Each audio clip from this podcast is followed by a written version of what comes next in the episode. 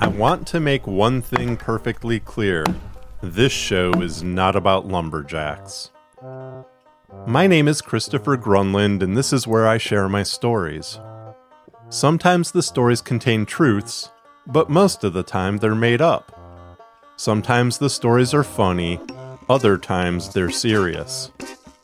But you have my word about one thing I will never, ever share a story about lumberjacks.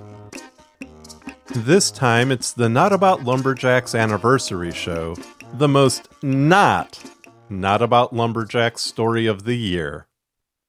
When Wayne finds strange items and geocaches along the old lumber roads of northern Minnesota, he becomes obsessed with discovering who's leaving the items behind. What he discovers changes his life forever. And now, the usual content advisory. This story deals with divorce. There's also swearing and some crude humor. All right, let's get to work geocached.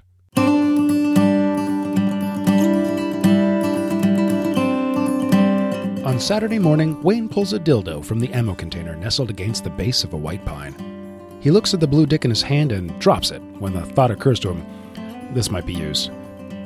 He instinctively sniffs his hand, which, fortunately, smells like cardamom, not silicone in a moment of pleasure.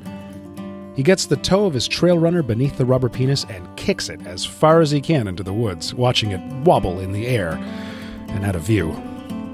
He shakes his head and thinks, what sort of person leaves such a thing in a geocache? Wayne's therapist suggested a hobby, something that would get him out moving his body after the divorce rather than sitting at home and feeling sorry for himself. He'd overheard two guys in the cafeteria at work talking about geocaching, and he figured that was as good as anything. He quickly discovered it appealed to his sense of wonder, each new cache holding the promise of logbooks full of signatures and, sometimes, keychains, tiny plastic toys, or stickers and patches from state and national parks.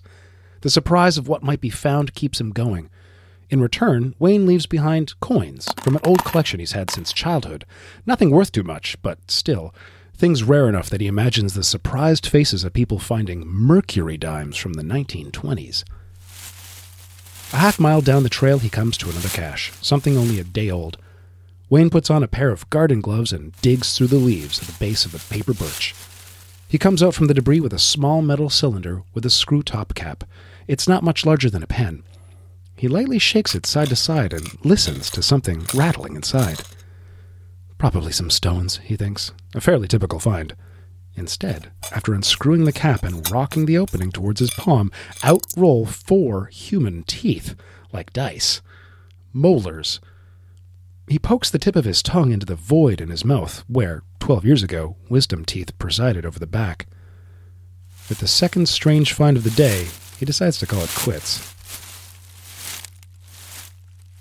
Sunday morning, Wayne finds a Ziploc baggie containing a logbook and a wad of hair. It's soft and red, like an Irish setter's fur, but upon closer inspection, it's definitely human. It smells of cardamom. Wayne looks through the logbook and doesn't notice anything strange, just the usual names and dates people leave behind as proof they were there. It's been over three weeks since the last entry. At the end of the trail is another cache, a fake hollow rock held shut by magnets. Inside is another mass of hair, about the size of an egg. Wayne pulls on a glove and, using his thumb, separates the mass. Inside, he finds a tiny bone. It looks like something from the inner ear, and he panics, wondering if a serial killer is leaving behind pieces of his crimes in geocaches. It would be easy for someone to step out from the trees and take Wayne's life while he focuses on strange items he's found over the weekend. Even if he screamed for help out deep on trails and old lumber roads, even if he was heard, it would take time to reach him. By then, his throat could be slit, he'd be dragged deep into the woods, and his thumb or big toe could end up in the next cache. He's relieved when he notices a clump of feathers and a tiny, mouse sized leg bone. Wayne is far from an outdoorsman, but he knows enough about wildlife to realize he's holding the regurgitated contents of an owl's gizzard in his palm, another peculiar thing to place in a geocache. The rest of the morning's finds continue the path of oddities a pocket watch that runs backwards, a small silk pouch of what appears to be toenail clippings, and in some ways the strangest find of all, a copy of Herbie Goes Bananas on VHS tape. In the week that follows, it becomes an obsession. Vacation days are taken in the hope of catching the culprit, leaving behind doll heads, a vial of coyote urine, and a glass eye featuring the ace of spades instead of an iris and pupil. A week later, he finds an actual monkey paw in a capped length of PVC looking like a pipe bomb. Wayne reads through the list of recent finds he keeps in a small notebook he carries everywhere, hoping to find some connection. He wonders if it's a puzzle. Are all the items somehow related? What would he win if he could figure it all out? Or maybe it's just a running prank. Perhaps he's being recorded at each geocache and is now a minor YouTube celebrity, Dildo Man, kicking a rubber penis into the woods in slow motion for the amusement of teenagers. The most perplexing thing of all is the occasional whiff of cardamom in the geocaches, but sometimes Wayne swears he smells it on the breeze. He wonders if it's all in his head, like how some people say they smell toast when having a stroke. What bodily function fails and triggers the smell of cardamom, he wonders. It is a morning of lumberjack finds when Wayne comes across a letter. The first cache of the day held Paul Bunyan and Babe the Blue Ox figurines in the olive green Tupperware bowl everyone seemed to own in the 1970s. After that, in a tiny metal box hanging from the branch of a white spruce like a Christmas tree ornament, he found a vintage button for the Lumberjack World Championships in Hayward, Wisconsin. Then, wrapped in plastic and placed in the crook of a silver maple, a copy of a book called The Art of the Lumberjack. But it's what Wayne finds in a baggie weighed down by a pile of perfectly stacked rocks that startles him. He examines the baggie, wondering how to pull it out from beneath the waist high stone tower without toppling it. Through the clear plastic, written in gold calligraphy, Wayne. They know his name. Maybe his initial thoughts about a serial killer were correct after all. Maybe some giant man with a coarse beard and perfect handwriting is about to step out in a knit cap, checkered shirt, and an axe. The lumberjack killer, the news will call him. A crazed man in the North Woods who shouts, Timber! as he cuts his victims to pieces. Wayne kicks the stones over and picks up the baggie. He unfolds the piece of paper and reads Dear Wayne, I know you were trying to catch me, and that makes this all the more exciting. The two of us out in the forest playing cat and mouse. You wondering if there's a reason to any of this, and who could blame you? Yesterday it was 80s hairbands on a cassette tape. Today it's all about lumberjacks. I wonder what tomorrow will bring. Any requests? Sincerely, me. There is no clue who left the letter by the handwriting, but Wayne has known more women to practice calligraphy than men. For a moment, he wonders if it's his ex wife toying with him. But Patricia hated being outside. Restaurants, stores, and hotels were her style, not old lumber roads in the middle of nowhere, Minnesota. Besides, calligraphy is not a thing she would ever have deemed worth doing. Wayne looks at the last line of the letter. Any requests? And smiles. He licks the tip of the golf pencil he keeps with his pocket notebook and writes, An old plaid thermos. Wayne puts the letter back into the sandwich bag and places the largest stone from the stacked tower on top. Then he goes to work collecting the stones he kicked away. He piles them one on top of the other until it looks like a good clearing in which to practice yoga beside balanced stones. Since childhood, Wayne has lived by the Boy Scout motto Be prepared! He hikes back to his car to retrieve a sleeping bag and his store of emergency food and water. When he returns to the stones, he half expects the letter to be gone, already retrieved by whomever has been teasing him for weeks, but it's still there when Wayne comes back to the clearing. He hides in the trees, wrapping himself in the sleeping bag as he waits for the prankster. He finally falls asleep around 2 in the morning.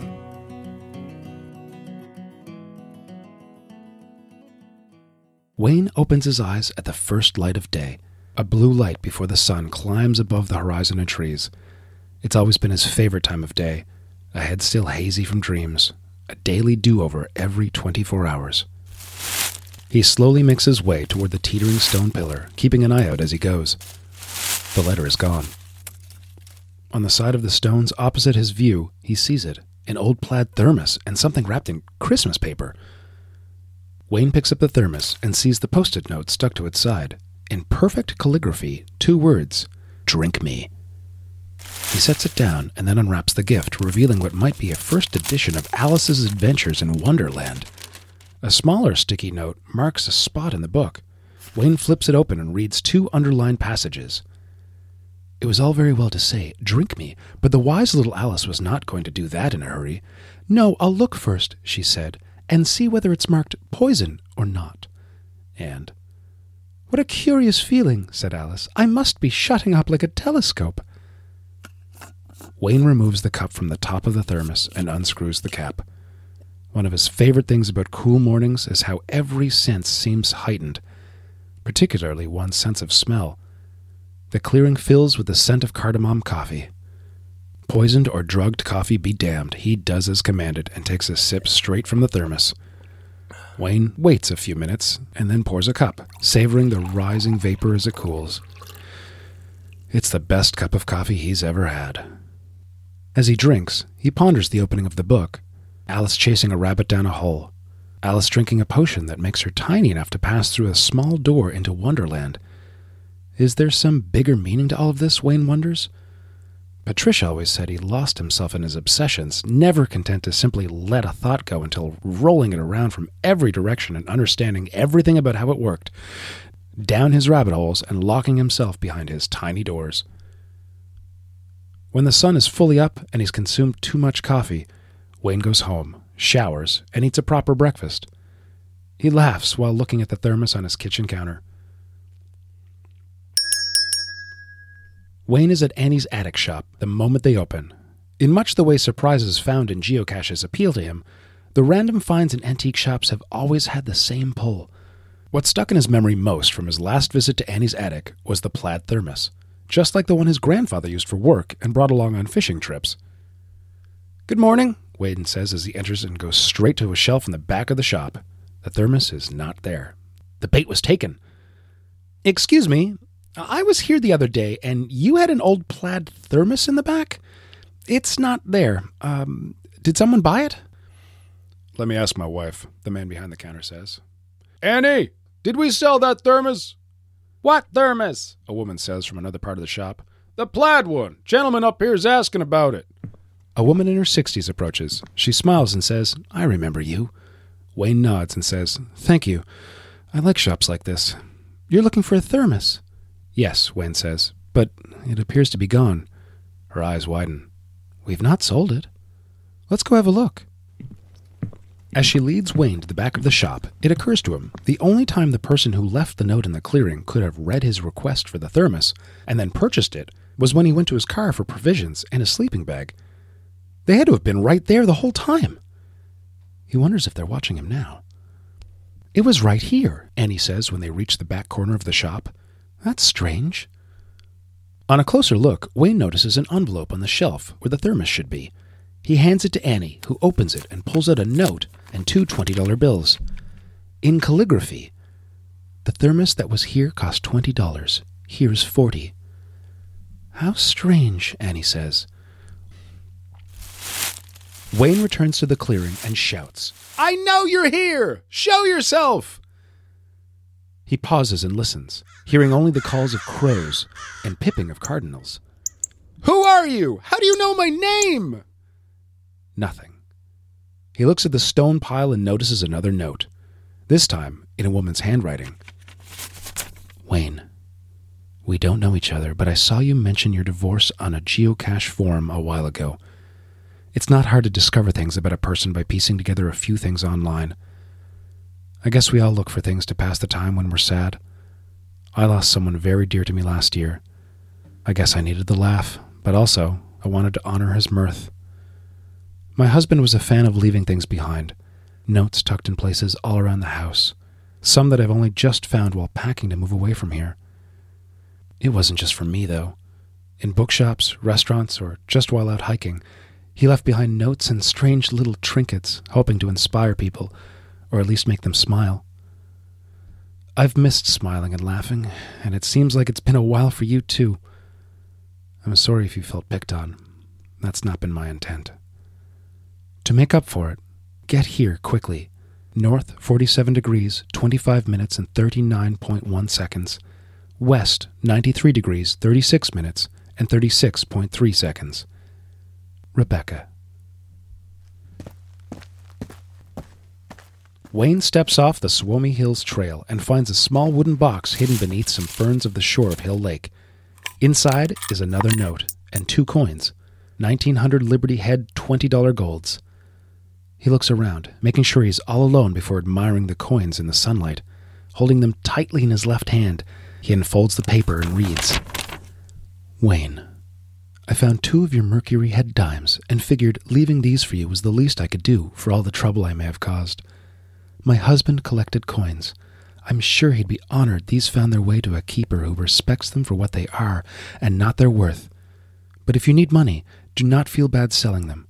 Or cash them in and use the money to make somebody's day better or different. That's what I hope for you. Better days, full of unexpected surprises. Thank you. And goodbye. Rebecca. Before placing the note and coins back into the box, Wayne inhales slowly, savoring the faint scent of cardamom from inside. He knows what he must do. It doesn't matter where Rebecca is going or what Patricia is doing. Wayne lets it all go. Still, he wishes he could thank the woman who sent him on a chase for weeks. The best he has, though, is hoping she knows she changed him and pulled him from his rut. His actions will have to suffice. Wayne places the dildo in the ammo container and nestles it against the base of a white pine.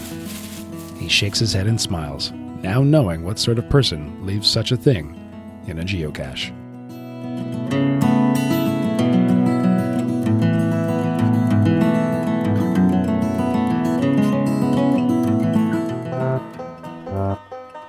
Thank you for listening to Not About Lumberjacks. And a huge thank you to Mr. Jesse Harley, one half of Canadian Politics is Boring, a history and comedy podcast. Find it wherever you get your podcasts, or just go to CanadianPoliticsIsBoring.com. A little bit more about Jesse. When he's not singing sea shanties at kitchen parties or streaming video games, he could be found flipping and tumbling all over the piers of Halifax. And I'm not kidding about the flipping stuff. He can really tumble and do all kinds of cool acrobatic stuff, to the point I'm positive if he so desired, he could become Nova Scotia's premier breakdancer. But what Jesse really does best is make movies, and that's pretty impressive because whatever he puts his mind to, he really does well. His films have won multiple awards and allowed him to travel all around Canada and the United States. So, really, you should check out at least a couple things Jesse does, because he really is a great person. Alright, on to the rest of the end credits. Theme music, as always, is by Ergo Phizmiz. Story music this time is by Headlund, licensed from Epidemic Sound. Sound effects are always made in house or from freesound.org. Visit nolumberjacks.com for information about the show, the voice talent, and the music. December brings the annual Christmas episode, a handful of microfiction anchored by something a bit longer. There's a tale of friendship, a story of a strange reunion, a genie story, something about suburban vandalism, and a somber Christmas story because that's what I do. Until next time, be mighty and keep your axes sharp.